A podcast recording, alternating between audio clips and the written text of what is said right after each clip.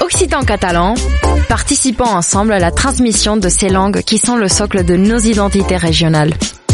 Les radios du collectif des radios libres d'Occitanie, en partenariat avec la région Occitanie-Pyrénées-Méditerranée, vous proposent sans définition de mots de nos langues régionales.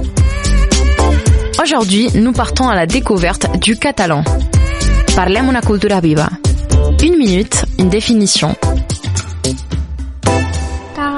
Les caraners est l'image la plus typique du Noël catalan. Ce petit personnage est souvent placé dans un coin à moitié caché et il y a une bonne raison qui l'explique. Ce mot caraner signifie chieur, celui qui fait caca. Il y a plusieurs hypothèses. La première est une raison liée à la terre. Les excréments sont fertilisants et donc quelqu'un qui fait caca pourrait être un symbole de prospérité. Une autre raison serait démontrer l'humilité de la naissance de Christ. Il y a encore une troisième explication, et c'est que les Catalans les considèrent drôles. Enfin, la quatrième explication relève une possible irrévérence anticléricale. Les Caranais pourraient illustrer une expression courante, me caro en chie sur Dieu. En tout cas, les Caraners, c'est un personnage qui attire beaucoup l'attention des étrangers.